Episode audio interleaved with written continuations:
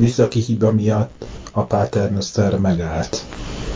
Kérjük, várja meg, míg újraindul. Szervusz, én Feri vagyok. Szia, Ági vagyok. Lehet, hogy egy darabig itt leszünk. Keresünk valami segítséget?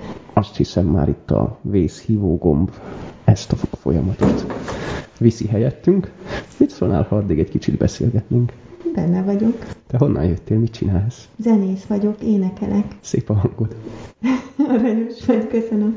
Most már huszonöt éve énekelek. Szabóki Ági vagyok. És te?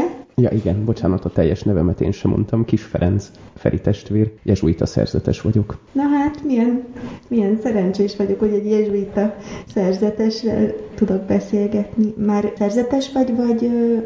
Hát ez olyan, hogy vagyok is, és leszek is még. Növendék vagyok, most vagyok hetedik éve a jezsuiták soraiban. Uh-huh.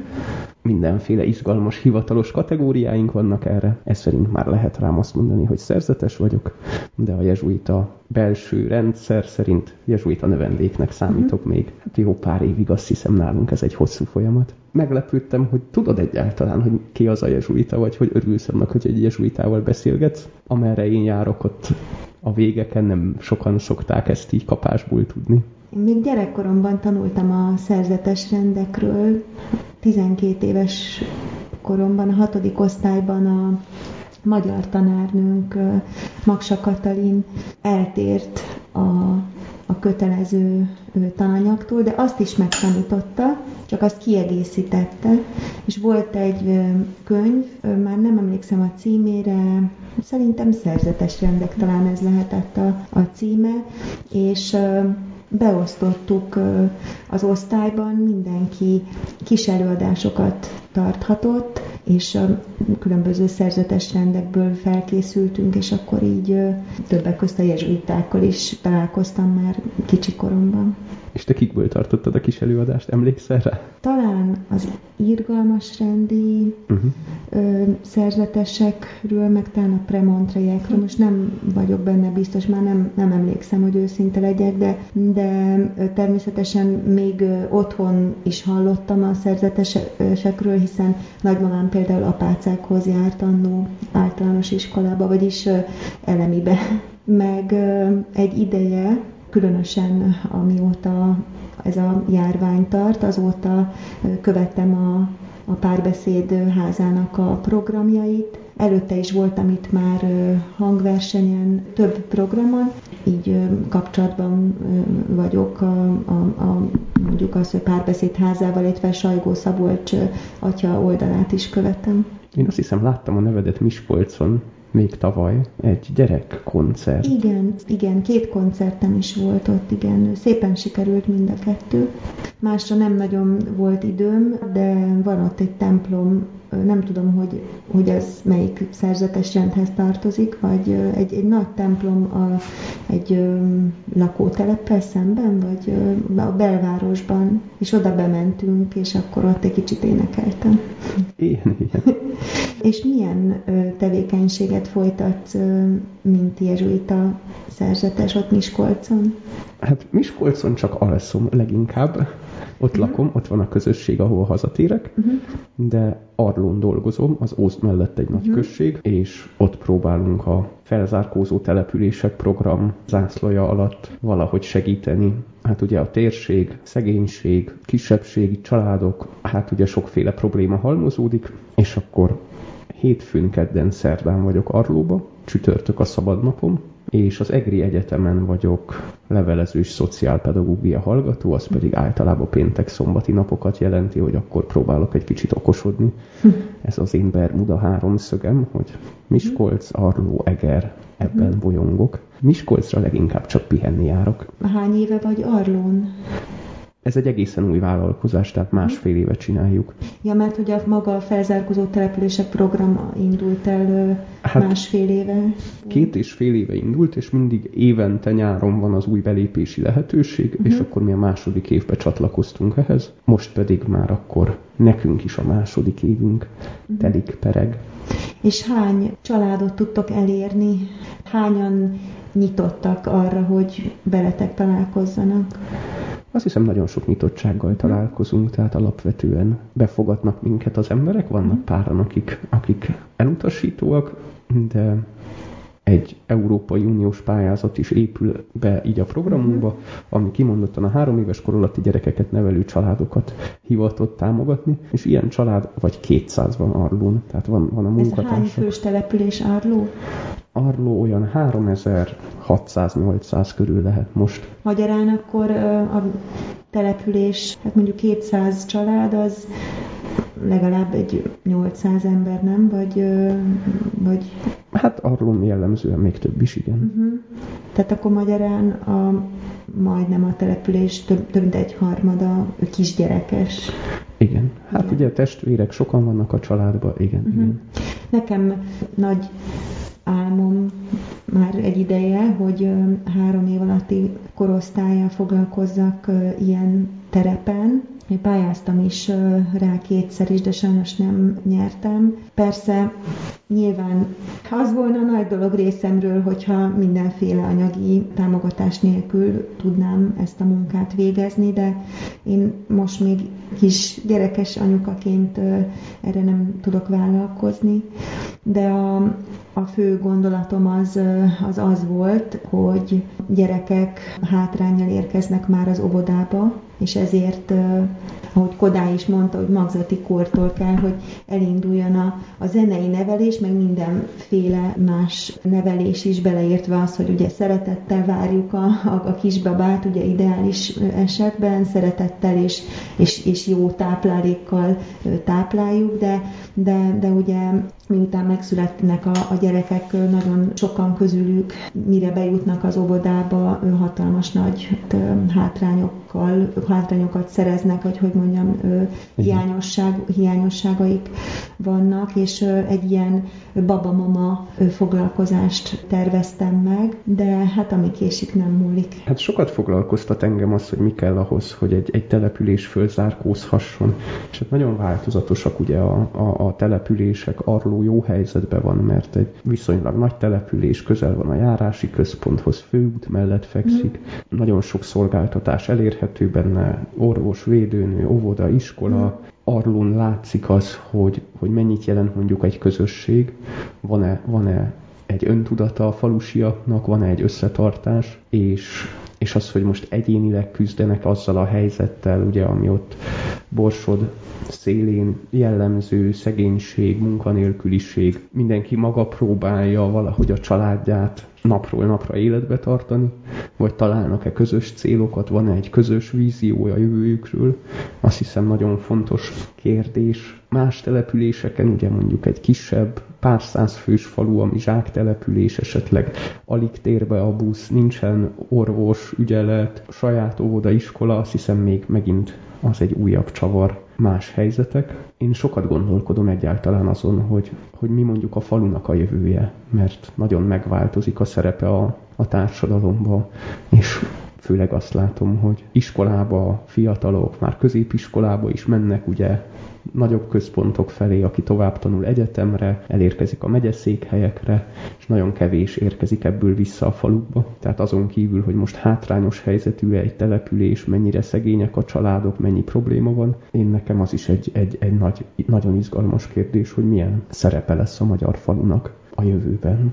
Meg a magyar mezőgazdaságnak Magyarországon, ami azért valahol döbbenetes, hogy ez egyáltalán kérdésként felmerül, mert ha ránézünk a térképre, akkor láthatjuk, hogy Magyarországon ö, meghatározó, meghatározza a domborzatot a, az Alföld, és az Európa szinten is nagyon jó minőségű földünk van még mindig, pedig már itt is nagyon sok a szennyezett ö, talaj, de, de európai viszonylatban még mindig megfelelő pé há tartalmú termőföldjeink vannak, és amikor bemegyek a boltba, akkor nézem a, a paradicsomot, és látom, hogy marokkói, szenegáli, spanyol, és még nem is tudom milyen paradicsom van, és krumpli pedig német, és francia, akkor, hogyha visszautaznánk időben egy húsz-harminc évet, és valaki azt mondaná, hogy szenegáli paradicsomot és német krumplit fog vásárolni a boltban, nagyot néznénk. Persze eleve paradicsomot nem is igen ettünk még gyerekkorunkban, téli időben, hiszen nem termelt, hogyha mégis kaptunk, akkor azt nem halmozva ettük, szóval hogy a mentalitás változott meg nagyon, és ez, ez olyan irányba viszi a földet, ami, ami nagyon nagy károkat okoz a, a, az emberek életében, akik ö, keresik a boldogságot, és egyre kétségbeesettebbek, mert, mert kicsúszik alóluk a, a, a, a talaj, kicsúszik alóluk az a tradíció ö, és az a, a mentalitás, ami, ami egy embert képes ö, egészben tartani, testben, lélekben, harmóniában. A, a hitük, az istenhit, a, a, a világ rendjéről alkotott elképzeléseik, minden me- meginog, mindent megkérdőjeleznek, minden, nem is tudom, pont tegnap beszélgettem valakivel arról, hogy, hogy olyan nehéz ma egy fiatalnak valószínűleg egy irányt találnia, és egy, egy értékrend, egy szilárd értékrenddel rendelkeznie, mert minden irányból harsogva azt halljuk, hogy szeresd ezt is, azt is, amazt is, ami, hogy mondjam, tehát, hogy, hogy csábító és nehéz is, mert a, a sokszínűség, a nyitott szív értelmezhető így is, meg úgy is, de egy idő után én úgy gondolom, hogy megzavarja a fiatalokat, hogyha nincsen alapos tudásuk, hogyha ha, ha nincsen egészséges önbizalmuk, hogyha a gyökereik hiányoznak.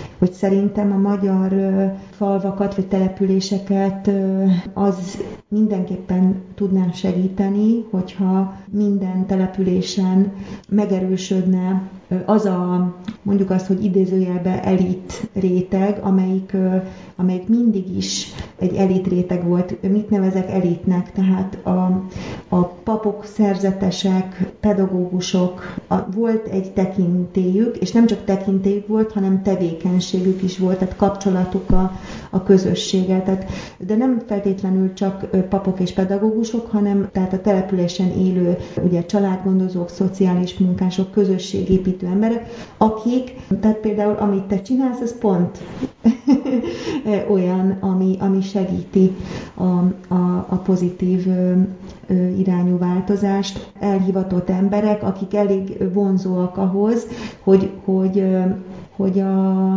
segítségre szorulók kapcsolatot igényeljenek a segítőkkel, tehát hogy elinduljon egy, egy kooperáció, egy, egy kommunikáció, illetve, illetve munka, munka. Tehát ahol nincsen munka, ott, ott, ott előbb-utóbb elvész az emberek tartása. Én a magam részéről ezért a, a közmunkaprogrammal mindenképpen az elvvel egyetértek, és én sok jó példát látok, például Nógrád megyében arra, hogy, hogy azok az emberek, akik, akik elkezdenek a közmunkaprogramban dolgozni, azok egy-két éven belül megtalálják a számításukat a munkavilágában is, és nem szükséges hozzá nekik fizetniük az utazásért, stb., hanem értük jönnek, hogy olyan nagy igény van a jó munkaerőre, általában munkaerőre, hogy, hogy, hogy értük jönnek kis busszal, stb. Nyilván az ország keleti régiójában még igencsak fejlesztésre szorul, és akkor finoman fejeztem ki magam. Tehát nyilván Kelet-Magyarországra minél több nagyvállalkozás lenne szükséges, mert így már elveszett több generáció is, de még el is fog veszni sok, sok százezer élet. Nagyon sok húrt megpendített bennem azok a témák, amiket így feldobtál, behoztál. Talán megpróbálok a legutolsóhoz kapcsolódni, mert jezsuiták egy csapatával európai szinten online beszélgetünk, készülünk egy konferenciára a tavasszal, ami Lojolába lesz a rendalapítónknak a hazájában. Igazságosság és ökológia, ez a címe a konferenciának, és ez a kis csapat, akikkel készülünk, arról beszéltünk legutóbb, hogy összerakjunk egy videót, hogy ez minket hol érint, mi foglalkoztat, és pont ez a kettősség, ahogyan szoktam menni Miskolcról Arlóra, elmegyek ott Kazincbarcika mellett, hatalmas gyárak, füst, kémények, minden, és megérkezek Arlóra egy csodálatos természeti környezetbe, ahol meg szegénység, munkanélküliség, kilátástalanság, és valahogy az egyik fele, ugye az ökológia, az azt mondaná bennem, hogy valahogy ez ezeket a gyárakat egy kicsit át kéne gondolni, nem értek hozzá, de nem néz ki annyira jól. Másrésztről meg, amikor ott vagyok Arlóba, akkor pont azt gondolom, hogy bár be tudnának jutni ezek az emberek gyári munkásnak, az már egy előrelépés lenne. Mm. Hát egy, egy, egy nehéz feszültség van ebben, mindenképpen érdekes. Még két dolgot próbálok így kapcsolni. Mondtad, hogy az emberek megkérdőjelezik újabban a dolgokat, vagy hát ebben a, ebben a korban élünk, és eltűnnek a biztos fogódzók. Valahol számomra ez meg egy nagyon fontos dolog, így a posztmodern kor gyermekének érzem magamat. Én mielőtt jezsuita lettem, matematikus alapdiplomát szereztem a Műszaki Egyetemen, és ott valahogy így a természettudományos gondolkodásnak mindig ezt mondják, ez az alapmozdulata, megkérdőjelezni, megkérdőjelezni. És én azt hiszem, hogy ezzel nincs is baj, ez sok jó dolgot hoz el, de persze amit mondasz, hogy, hogy viszont akkor a végigmenni azon az úton, vállalni azt a bizonytalanságot, hogy, hogy megkérdőjeleztem a, a, a szokásainkat, az értékeinket, a hitemet, a tudásomat, és akkor merre visznek ezek a kérdések tovább? Mit találok, amire aztán tudom építeni az életemet? Tehát a mélysége ennek a tudásnak, vagy ennek a belegondolásnak, azt hiszem erre sokszor nincs időnk, vagy kedvünk, vagy eszközünk, nem tudom. Ami, ami kéznél van kapaszkodó, azt megkérdőjelezzük, de, de valahogy a mélység talán még nem érkezett el. Én azt hiszem, ez egy, ez egy ilyen nehézség. Hát azért a matematikai gondolkodás az egy nagyon magas szintű gondolkodás, és ott azon a ponton, ahol egy matematikával foglalkozó ember megkérdőjelez valamit, az már a gondolkodásnak egy olyan magas szintje, ami igen távol áll attól a szinttől, ami az alapértékeket, tehát hogy mondjam...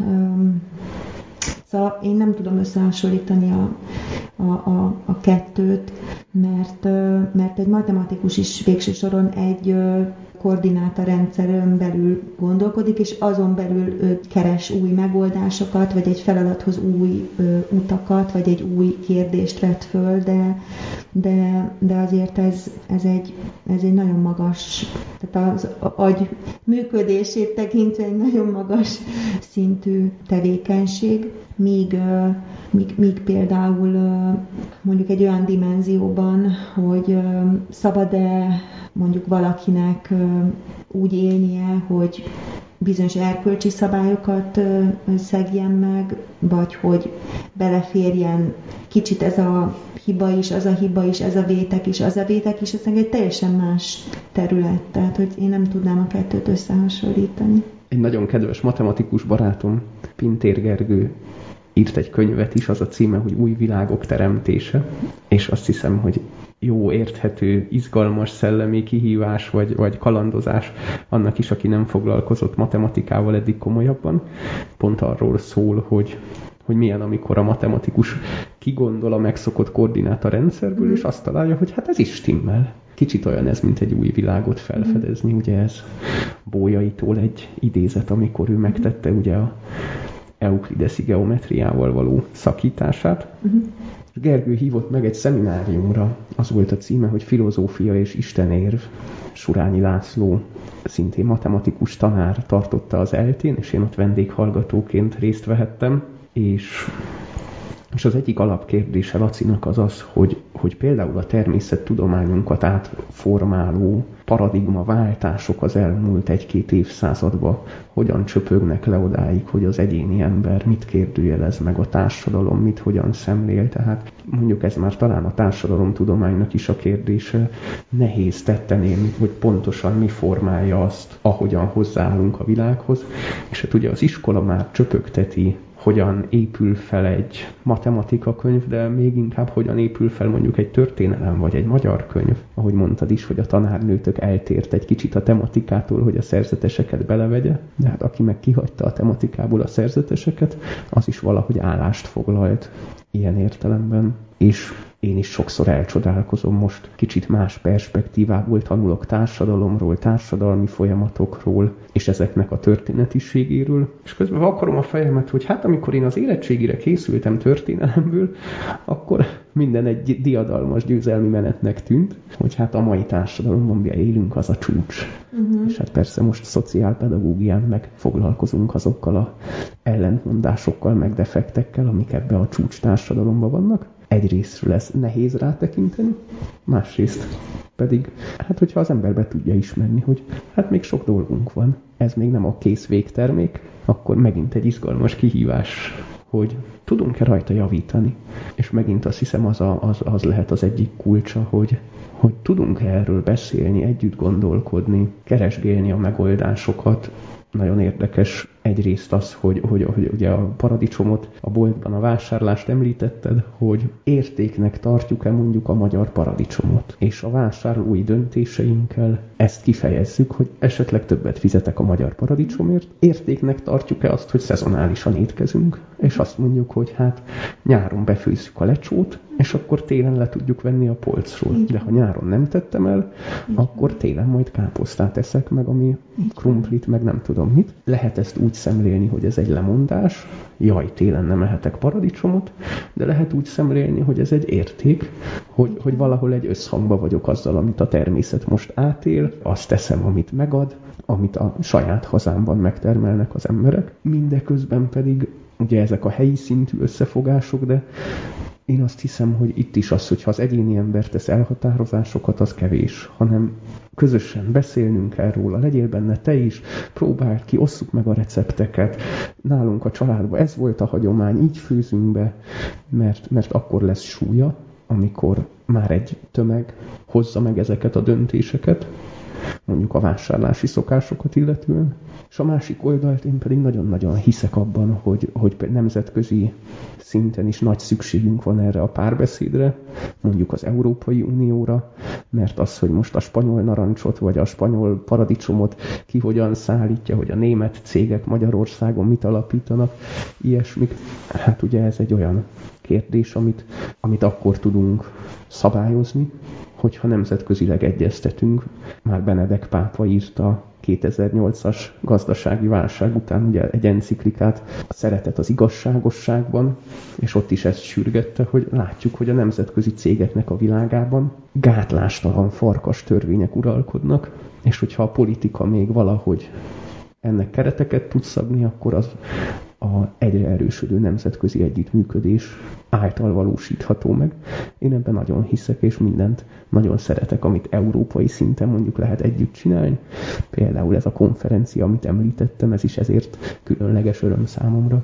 Manapság én úgy hallom, meg úgy tapasztalom, hogy nagyon sokat hivatkoznak nem hívők is Jézus Krisztusra, és erre a Jézus Krisztus által meghirdetett testvériségre, de, de akár azon az áron is, hogy a saját közvetlen testvéreinkkel való kapcsolat az, az alárendelődik annak a kapcsolatnak, ami távoli emberekkel kialakuló kapcsolatát, hogy én úgy vagyok vele, hogy én mond, beszélhetek arról, hogy én mennyire együttérző vagyok a nagyon távoli emberekkel, de nem vagyok hiteles, hogyha a saját közvetlen környezetemmel nem ápolom a, a kapcsolatot, és róluk nem gondoskodom, és itt jön be, tehát akkor az, hogy végül is akkor valahol a, a család és, és haza szeretet kell, hogy az alapja legyen mondjuk egy átlagos embernél, mert más egy szerzetes, akinek, hogy mondjam, tehát őt leteszik, mit tudom én, most menjél Brazíliába, és most fejtsd ki a tevékenységedet egy brazil faluban, vagy menjél, mit tudom én, hát nem, hát nem. nem minden szerzetesre jellemző, persze, de a jezsuitáknál pont előfordulhat. Hát igen, igen, tudom, igen, azért mondtam. Tehát, de amúgy végül is a, ugye a, a papokat is ide is oda küldik, nem, ami egy kicsit fájdalmas időnként, de ez most kialakul egy jó kapcsolat közössége, és utána áthelyezik máshol, de ez most egy mellékszál. Szóval, hogy, hogy szerintem ez ma egy kulcskérdés, hogy hogyan tudjuk összehangolni hitelesen a, a nemzeti érzelmeket és a, a hazaszeretetet az egész világ iránt érzett szeretettel és felelősségtudattal, és szerintem ez nagyon szorosan összefügg a öko-tudatos gondolkodással. Szintén több ponton is tudok kapcsolódni ahhoz, amit mondtál. Egyrészt a nyáron részt vehettem a Magyar Patrisztikai Társaság konferenciáján. Bakonybéli bencés szerzetesek voltak a házigazdák, és így az első pár száz év keresztény szerzői voltak a fókuszban, ugye még a Nemzetközi Eukarisztikus Kongresszus évében voltunk, tehát eukarisztikus tematikával készült mindenki, de... De amit így elhoztam, az egyik gondolat, ami így foglalkoztatott utána sokáig, az, az ez, hogy, hogy Jézus örömhír hirdetésének a középpontjában ez áll, hogy elérkezett az Isten országa, és hogy mit jelent ez az Isten országához tartozás, és mit jelenthetett ez az első keresztényeknek, de konkrétan még mondjuk Szent Pál kortársainak, és nekem az a gyanúm, ez most nem annyira alátámasztott, megkutatott forrásokkal, de amit, amit eddig magamba szűrtem, az az, hogy hogy nagyjából az volt, az volt számukra a, a, a meghirdetése a keresztény hitnek, hogy, hogy az Isten mindjárt eljön, ő fog uralkodni, és az egyetlen kérdés az az, hogy akarsz-e az ő országába tartozni. És aki föltette a kezét, hogy én akarok, az hozzátartozott egy közösséghez, és ők elkezdtek máshogy élni, egymáshoz máshogy viszonyulni, de körülbelül úgy számolták, hogy mikor fog eljönni az üdvözítő, amikor elkezdi a világ teljes átalakítását, hogy hát mondjuk jövő kedden legkésőbb most már eljön, és nagy társadalmi felforgató hatást ezért nem fejtettek ki. Ugye Pál leveleiben is ott van, mindenki maradjon a helyén nyugton, mert hát mindjárt jön az üdvözítő, és ez a világrend elmúlik. Addig próbáljanak a rabszolgák és az uraik keresztény szeretettel meglenni egymás mellett. Természetesen ez egy kicsit máshogy fog kinézni, mint a római birodalom többi urának és rabszolgájának a kapcsolata, de nem támadjuk meg az intézményt, mert mindjárt eljön az üdvözítő, és ez egész elmúlik. És az egy nagy-nagy tanulás volt valószínűleg a kereszténységnek, hogy még nem jött el az üdvözítő másodjára, viszont a világ elkezdett átalakulni attól, ahogyan ezek a közösségek maguk között működtek, és hát bizonyos társadalmi intézmények is azóta megváltoztak, és én azt hiszem, hogy ez nagyon is az evangélium szellemében történik. És, és valahogy ez az Isten országához való tartozás, én azt hiszem, hogy elsőbséget élvez ahhoz képest, hogy, hogy hova születtünk, milyen nemzetbe, vagy melyik országba, és ugye néhányszor az se vág egybe, tehát most mit mondjak a roma, vagy magukat cigánynak nevező lakosságról Magyarországon, vagy Németországban. Ők hova tartoznak inkább? Ők előbb romák, vagy előbb magyarok? Vagy hogy van ez? Tehát az se, az se, ugye egyértelmű, hogy ahova születtem, ahhoz a nemzethez, mit tegyen egy ország nélküli nemzet, ezek is izgalmas kérdések. Mielőtt Arlóra kerültem, még Budapesten tanultam, és mellette a jezsuita menekült szolgálatnak a munkáját segítettem, és fájóan közel jönnek ezek a kérdések, hogy hogyan viszonyulunk az emberiség távolabbi problémáihoz, és nagyon értem azt is, hogy hogyha egymás között ezeket a kérdéseket arra használjuk, hogy te máshogy gondolod, mint én, ezért rossz ember vagy, és fejbeverlek vele, akkor ugye az itthoni saját közösségünk forgácsolódik szét, és nyilván, hogyha azt mondanám, hogy a segítésbe vállaljunk egy feladatot, de a te váladra akarnám tenni, hát szintén akkor mit mond ez a mi közösségünkről? Tehát azok, azok a fórumok, ahol ez, erről értelmesen, nyugodtan lehet beszélgetni, hogy talán vállalhatnánk a segítésbe ezt vagy azt. Te mit gondolsz erről? Neked mennyi fér bele? Akarunk-e együtt segíteni, vagy én akarom, hogy te segítsél, vagy majd csak elküldjük a pénzt, vagy hogy lesz? Én azt gondolom, hogy tudnánk még segíteni, jó helyzetben van Magyarország is, azzal együtt is, amit akár Borsodban is megtapasztalok. Pár évvel ezelőtt a menekült szolgálat párhuzamos munkának a keretében volt lehetőségem pár hetet tölteni Libanonban, és egy hetet Szíriában, és tényleg olyan élmény, amit nem fogok elfelejteni, és azt mondom, hogy itt Magyarországon nekünk jól megy, van lehetőségünk segíteni. De, de nagyon fontos ez, amit mondasz, hogy, hogy együtt el tudjuk-e határozni, hogy mit, mennyit, ki mit tesz bele, vagy egymást csapdossuk fejbe azzal, hogy hát te keresztény vagy, miért nem segítesz többet? És nem arról beszélünk, hogy mi vagyunk itt, egy közösség, keresztények, nem keresztények akár, együtt tudunk-e valamit vállalni. Az az érzésem, ez sokat foglalkoztat, hogy... hogy a világnak, a, a, a médiának a dinamikái azok abba az irányba hatnak, hogy távolítják tőlünk a problémákat. Lehetőleg ne kelljen róla tudomást vennem. Hát sokan el se tudják képzelni, mi megy egy borsodi faluba. Szintén sokan el se tudják képzelni, hogy milyen egy menekültnek az útja Magyarországra vagy Európába. Persze a hírekben meg, megjön, hogy mennyi adófizetőnek a pénze, mennyi kell ahhoz, hogy így meg úgy, és akkor lehet ennek örülni, vagy ezen szörnyűködni. De tényleg azok a valóságok, azok távol vannak, és egy alapüzenet az, hogy ez más valaki problémája. És azt hiszem, hogy Jézus ebből kihív minket, és azt mondja, hogy hát Pest megyében is vannak falvak, gyere, el tudsz jönni, ahol tudsz egy kicsit segíteni, valami jót adni, és Arló településen is azt hiszem jó pár évig volt egy szírházi orvos, akit valamikor befogadtunk, Magyarország, és ő is tudott hozzátenni a közösség javához, ő is tudott jót tenni. De az első, azt hiszem, ebben az, hogy, hogy amit mondtál, önbizalomba megerősödni, megtanulni, értékelni a saját helyzetünket, milyen jó nekünk itt Magyarországon, és akkor beszélni arról, hogy mit tudunk mi közösségként felajánlani.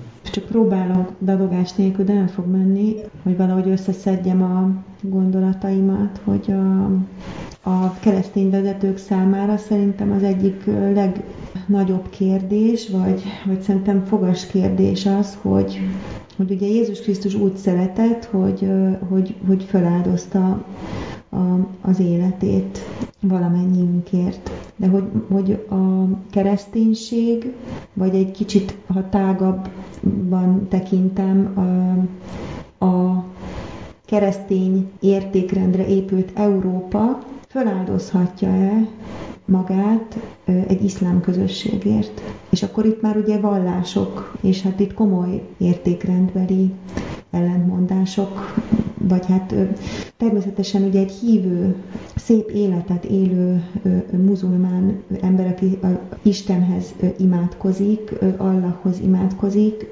és mondjuk nem egy szélsőséges, az teljesen más, mint az, aki a Koránból azt olvassa ki, hogy, hogy a hitetleneket, ha egy mód van rá, akkor ki kell, sőt, ki lehet végezni, katolikus templomokat föl lehet gyújtani, és a többi. Szóval, hogy, hogy hol van az, a, az, ahol azt mondja egy hívő, vagy egy keresztény vezető, hogy, hogy, hogy ki lehet mondani azt, hogy itt, itt egy, egy, egy veszély van, vagy hogy egy, egy határ húzódik végül is, vagy egy, egy ellentét van a keresztény vallás és a, az iszlám vallás között, és hogy, hogy ki lehet-e ezt mondani, hiszen egy, én azt gondolom, hogy egy pápa politikus is egyben, és hogyha azt mondaná a pápa, ki ugye jezsuita, hogy, hogy, hogy Európának határozottan keresztény értékrenden kell alapulnia továbbra is.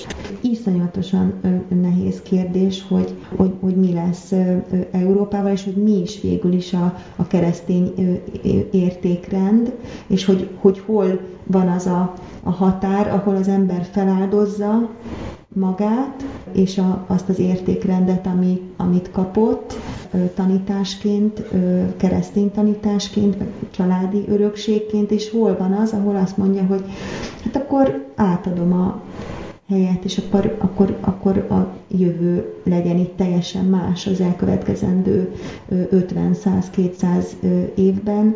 Két dolgot próbálnék meg ehhez mondani, és a másodikkal meg is próbálom lekerekíteni, bár végső válasz nem lesz benned. Az első dolog az az, az hogy szintén így, így abban a nem tudom, sokszor gondolom, hogy buborékban, ahol, ahol vagyunk, nehéz látni ugye az érme másik oldalát. És ahogy mi is hajlamosak vagyunk az iszlámra az alapján gondolni, amit a szélsőségesek csinálnak, vagy amit így a sajtóba olvasunk, hogy na hát akkor ezek a rettenetes dolgok az iszlámhoz köthetőek, az nagyon kevésszer jut el hozzánk, hogy mondjuk a Közel-Keleten azt gondolják az amerikai katonák tevékenységéről, az orosz katonák tevékenységéről, hogy a keresztények lövöldöznek az országunkban, a keresztények bombáznak minket. És hogyha belegondolunk, persze lehet nagy tiltakozásokat meghirdetni, hogy jaj, hát akkor nem tudom, kereskedelmi zárlat, vagy nem tudom mi. Ferenc pápa, akit emlegettél, ugye az Al-Azár mecsetnek a fő imámjával Egyiptomban, ugye ez a legnagyobb hatású, talán szellemi központja az iszlámnak, ugye tanítóképző, imámképző, jó pár évvel ezelőtt most már aláírták a nyilatkozatot az egyetemes emberi testvériségről, amiben közösen foglalnak állást bizonyos alapvető értékek mellett. Azt hiszem, ez nagyon fontos irány, párbeszédbe jönni egymással, és közben ezekre a dolgokra, hogy gyártunk-e fegyvereket, kinek adunk el fegyvereket, milyen érdekeink fűződnek, erre fájdalmas, de rá, rá kellene nézni, és ez se segíti senki, vagy hát nagyon kevés ilyen folyamat van, hogy a saját szennyesünket is nézzük meg, és kezdjünk el arról beszélni, hogy hoppá, az a probléma, ami dörömből az ajtónkon, az a hogyan indult a mi pincénkből. És hát ezzel a szembenézéssel is adósok vagyunk, azt hiszem.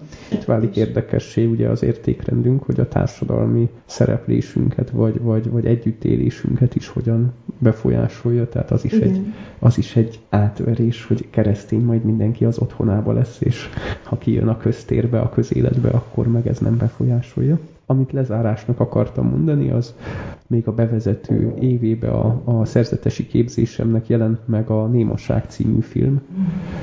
Nagyon drámai ugye, feldolgozása japán keresztény üldözésnek, borzasztó erős képekkel dolgozik a film, az egész helyzet nyomasztó. Elmentünk együtt megnézni a moziba, szerzetes növendéktársakkal, és akkor kijöttem, és azt se tudtam, hogy hú, te jó ég, jezsuiták vannak benne, hogy én ezzel Scorsese. Most hol állok. Bocsánat, nem hallottam. Scorsese film. Igen, így igaz. És, és sokat beszélgettünk róla, sokat dolgozott bennem, és aztán én végül nagyon megszerettem azt a filmet, pedig nem tudom, hogy másodjára meg tudnám nézni. Még készülök rá lélekben. Két fiatal jezsuita vág neki Japánnak, és úgy mondom, hogy az egyikőjük mindenben így a nagykönyv szerint, amit tudjuk, hogy na az az erkölcsi kódex, a hagyományos értékek, a keresztény tanítása, nem tudom. Azt hiszem viszonylag a film eleje felé bedobják őt a tengerbe összekötözve, és meghal. És onnantól a másik jezsuitának a vívódásait követjük. És én, én azt gondolom, hogy ez nagyon találó a mai korunkra. Talán van egy-két ember, aki tudja, hogy a nagykönyv szerint ez így van.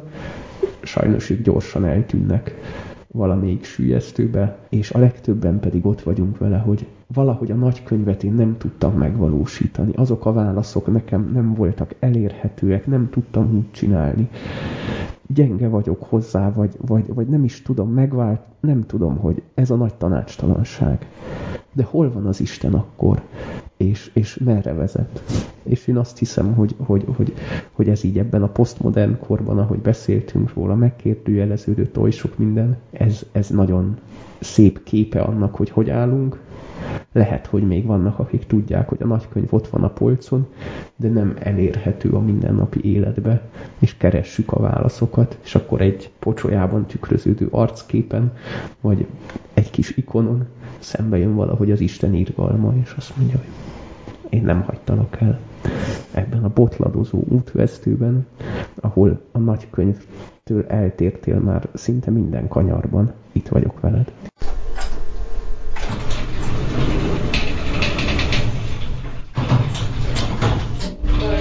Lefelé megy.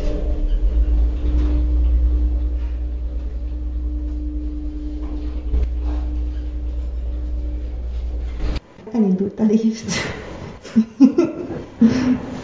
Hát köszönöm szépen a beszélgetést. Mi is elindulunk majd. Én azt hiszem, sok minden, amiről beszélgettünk, az olyan, hogy egy kicsit megráz. Vajon kell-e valamit csinálnom?